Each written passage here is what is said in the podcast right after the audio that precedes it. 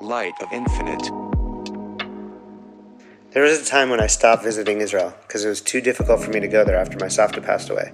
Her house had always been my first stop. I'd run there directly after the airport. She would likely have some Yemenite food and mind blowing schnitzel waiting for my arrival. Back when I was in yeshiva and I lived in Yerushalayim, I would take my friends to my Savtas in Ramat Gan for Shabbatot. They all called her Jima. I remember waking up at 5 a.m. every day, covering her head and saying the morning tefillah. She would cook Yemenite food and Moroccan salads, and my friends and I would sing Shabbat songs in Hebrew as she sat on the couch crying from happiness. It's incredible to realize all the time that she and her family were exiled in Yemen and Ethiopia and that they were able to come back to Israel. And that she could see her grandson living in Yerushalayim singing the songs that we have been singing throughout history every Shabbat since the Jews left Egypt. She had made it. We had made it. The yearning for home and the unification of a people with its ancestral homeland had been realized in her lifetime. Yemenite Jews are unique in the way that they are the strongest link to the Beit HaMikdash, the Holy Temple. They settled in Yemen while the temple still stood and have maintained their Hebrew pronunciation and Jewish practices in a completely unique way, whereas most every other Jewish tribe has traveled and assimilated into larger cultures around them. Yemenite Jews have stayed in Yemen up until the last hundred or so years. Even the great Eastern European Gadol V'Posek HaDor, Rav Moshe Feinstein, said that the Yemenite Jews' pronunciation of Hebrew is closest to that of Moshe Rabbeinu. Now to the Parsha, which centers around the Beit HaMikdash, the Holy Temple, and its practices and how these pertain to our lives. The Hebrew word Kabbalah means parallel or correspondence. So Kabbalah is the mystical teaching of the parallels and the correspondences between all of creation and the divine power that creates it.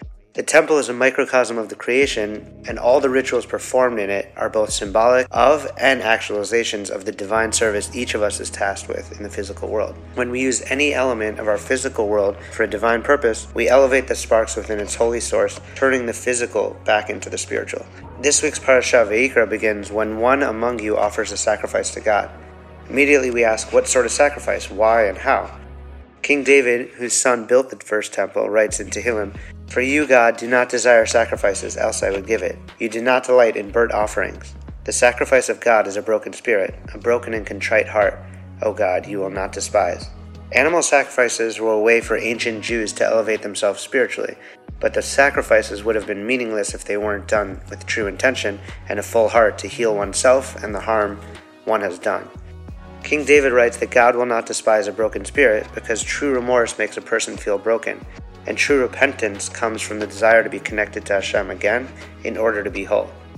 In order to achieve this level of return teshuva, we were commanded to bring a sacrifice in the time of the temple, just as we are now commanded to pray in the absence of the temple. The Hebrew word for sacrifice is korban, which comes from the word karov or lekarev, meaning close or to bring closer.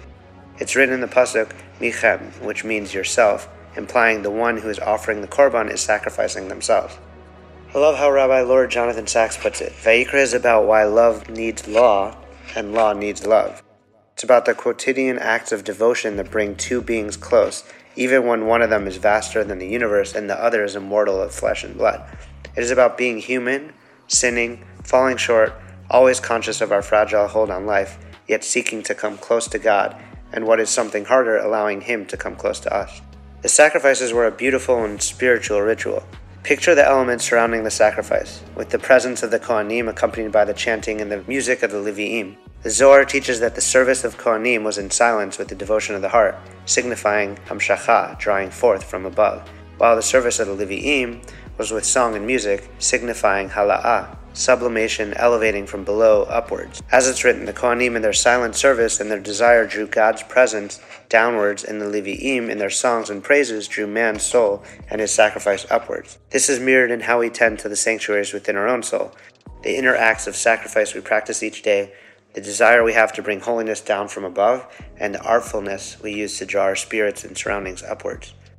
The second part of the pasuk that we read earlier reads, From animals, from cattle, or from flock shall you bring your offering. This pertains to an animal and one's animal soul and relates to the physical body, physical desires, the natural world. So it's the physical sacrifice actually giving up the animal or its modern equivalent with the purpose to sanctify and redirect the animal in man. The Lubavitcher Rebbe explains that when the animal in man is harnessed in the service of God, it has the power to take him closer to God than his godly soul alone could reach. The greater the sacrifice, the greater the reward. Rab Natan of Breslov teaches that a person's sin is due to their lack of da'at, higher consciousness. As it's written, a person sins only because a spirit of foolishness overcomes him. To rectify this lack of da'at, the person must bring an animal sacrifice which reflects the animal's lack of da'at. And in this way, the person demonstrates their readiness to sacrifice their animalistic tendencies. We learn that the animal sacrifices in particular have the power to rectify the lowest world. The, the korbanot in general correspond to the act of creation, when Hashem separates good from bad.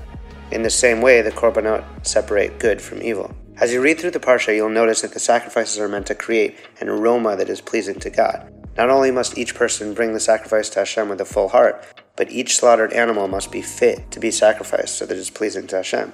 As above, so below. When preparing and shechting an animal for us to eat, the animal must be fit, meaning kosher. The Jewish laws and rituals for this are very specific and strict. And even after the animal is slaughtered properly and in a humane way, it is still inspected to see that there are no fatal lesions on the lungs. These are all aspects of the animal being fit or kosher, in regards to us being fit, we must eat as a means to serve Hashem, being mindful of that as its purpose. When our food is elevated into holiness, then the life it came from and our lives are elevated. So our sages teach that man's table is like an altar. That's why on Shabbat we salt the challah, just as the sacrifices were salted. Shabbat is a taste of the world to come. Prayer is a taste and a mirroring of the rituals we once carried out in the temple. But if we have intention without action or action without heart, then the aroma we create is not pleasing and the sparks are not fully elevated.